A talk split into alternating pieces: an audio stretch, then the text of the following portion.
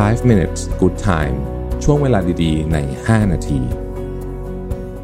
สวัสดีครับ 5 minutes นะครับ คุณอยู่กับประวิทานุสาหะครับ วันนี้เอาบทความจากแอนโทนียังนะฮะ ชื่อว่า seven little things that can tell you a lot about someone นะฮะ ของเล็กๆ นะครับ ที่สามารถบอกอะไรเกี่ยวกับคนคนนั้นได้เยอะเลยนะครับ มีอะไรบ้างนะฮะ ข้อที่หนึ่งก็คือ พวกเขาเนี่ยรักษาคำพูดขนาดไหนนะครับ ยกตัวอย่างเช่น อะบอกว่าเนี่ยเดี๋ยวเราจะเริ่มประชุมกันตอน6โมงนะฮะเขามา6โมงหรือว่าเข้ามาประชุมตอน6โมงไหมนะครับ แล้วก็อะจะถึงในอีก 10 นาทีนะฮะสินาทีถึงจริงไหมนะครับเรื่องต่างๆ เหล่านี้เนี่ยแม้จะเป็นเรื่องเล็กๆนะฮะอย่างเรื่องการตรงต่อเวลาเนี่ยมันสะท้อนหลายๆอย่างในตัวคนคนนั้นมากๆ มากจริงๆนะฮะมากมากๆเลยนะครับ ข้อที่2เนี่ยนะครับคือสิ่งที่เขาทำกับคนที่มีสถานะด้อยกว่าในบริบทนั้น นะครับคำว่าสถานะด้อยกว่าเนี่ยหมายความว่ายกตัวอย่างเช่น สมมติว่าคำว่าสถานะด้อยกว่าไม่ได้แปลว่าไม่ไม่ได้แปลว่าด้อยกว่าแบบเชิงนั้นเดี๋ยวจะเดี๋ยวจะดราม่าแปลว่าเเขามีอำนาจเหนือกว่าในตอนนั้นนะครับ เช่นคำว่ามีอำนาจเหนือกว่าเนี่ยคือ อย่างสมมติว่าณบริบทนั้นเนี่ยเช่น สิ่งที่เขาทากับพนักงานเสิร์ฟนะครับสิ่งที่เขาทำอะไรอย่างเงี้ยบอกได้เยอะมากเลย อันนี้จริงๆเนี่ยพ่อแม่หลายคนสอนลูกนะว่าเวลาดูคู่ตัวเองอะนะ ว่าแบบเวลาไปเดทกับใครหรืออะไรเงี้ยให้ดูว่าเขาปฏิบัติตัวต่อคนต่าง ๆ เหล่านี้ที่เขาเห็นในชีวิตเนี่ยยังไงนะครับ อันที่สามนะฮะเขาบอกว่าให้ดูความเรียบร้อยของรถฮะเอออันนี้น่าสนใจฮะคือบอกว่าความเรียบร้อยของรถและการใช้รถยนต์ของเขา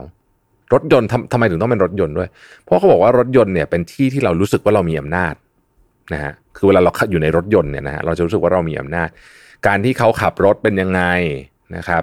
วิธีการจอดรถ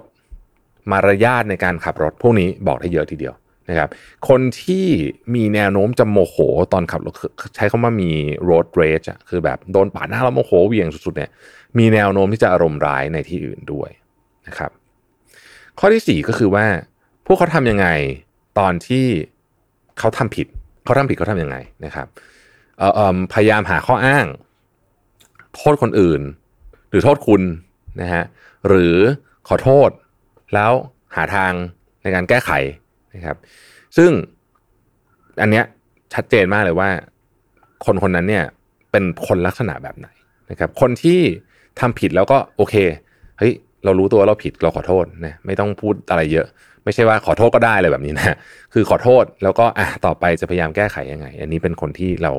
น่าจะอยากอยู่ด้วยนะครับ ข้อที่ เขาทำยังไงเวลาคุณทำผิด เมื่อกี้เขาทำผิดใช่ไหมคราวนี้คุณทำผิดบ้างเขาทํำยังไงนะครับเขาทับถมคุณหรือเปล่านะฮะเขาเหมือนกับผูกใจเจ็บไหมหรือว่าตอนที่คุณขอโทษแล้ว แล้วเขาก็บอกว่าโอเค ไม่เป็นไรเรามาช่วยกันทำให้มันดีขึ้นนะอันนี้ก็เป็นอีกอันหนึ่งที่สำคัญเช่นกันนะครับ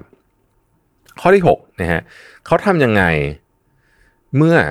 มีคนที่จะมาขอความช่วยเหลือเขา เออ นะฮะเขาทำยังไงที่จะมีคนมาขอความช่วยเหลือเขา ซึ่งอันนี้ไม่มีผิดไม่มีถูกนะครับอันนี้ไม่มีผิดไม่มีถูก แต่เราจะสามารถบอกลักษณะของคนได้เวลาคนมาขอความช่วยเหลือนะครับยกตัวอย่างเช่นถ้าเกิดว่าใครมาขอแล้วคนนี้เราคนที่เรามองอยู่เนี่ยนะ บอกว่าเฮ้ยคนเนี้ยทำทุกอย่างให้หมดเลยนะคือทำให้ทุกคนทุกอย่างเป็นแบบ yes man yes person เนี่ยนะฮะเฮ้ยแบบนี้มีแนวโน้มว่าจะ สมมติว่าเราจะเป็นแฟนคนนี้นะสมมตินะเฮ้ยมีแนวโน้มว่าจะอนาคตเราจะเหนื่อยนะครับเพราะว่าคืออะไรอะไรก็ก็ทำให้ทุกคนหมดเลยนะครับในขณะเดียวกันถ้าไม่ทำอะไรให้ใครเลย ไม่มีน้ำใจเลยก็ก็ไม่ก็ไม่ดีเหมือนกันเพราะฉะนั้นต้อง balance นะครับ ข้อที่7ฮะอันนี้น่าสนใจเพราะว่าเป็นมุมมองใหม่เขาบอกว่า ชีวิตของคนนี้จริง ๆ เทียบกับชีวิตในโซเชียลมีเดียเนี่ยแตกต่างกันเยอะขนาดไหนนะครับ แตกต่างเยอะขนาดไหน ไม่ได้มีอะไรผิดไม่ได้มีอะไรถูกอีกเช่นกันหมายถึงว่าถ้ามันแตกต่างกันเยอะก็อาจจะเป็นเพราะว่า เพราะว่าเขามีบทบาทที่ต้องแสดงในโซเชียลมีเดียก็ได้ เพียงแต่ว่าเราต้องรู้เท่านั้นเองนะครับเราต้องรู้เท่านั้นเองว่าแตกต่างกันยังไงนะครับเพราะฉะนั้นเนี่ยเจ็ดข้อนี้นะครับ ก็เป็นผมคิดว่าเป็นอะไรที่น่าสนใจดีทีเดียวนะครับ seven little things that can tell you a lot about someone นะครับเจ็ดเรื่องเล็ก ๆ ที่สามารถบอกเกี่ยวกับคนอีกคนหนึ่งได้เยอะมากเลย อันที่หนึ่ง เขารักษาสัญญาขนาดไหนนะครับสองเขาปฏิบัติตัวต่อคนที่เขามีอำนาจเหนือกว่าเนี่ยยังไงนะครับ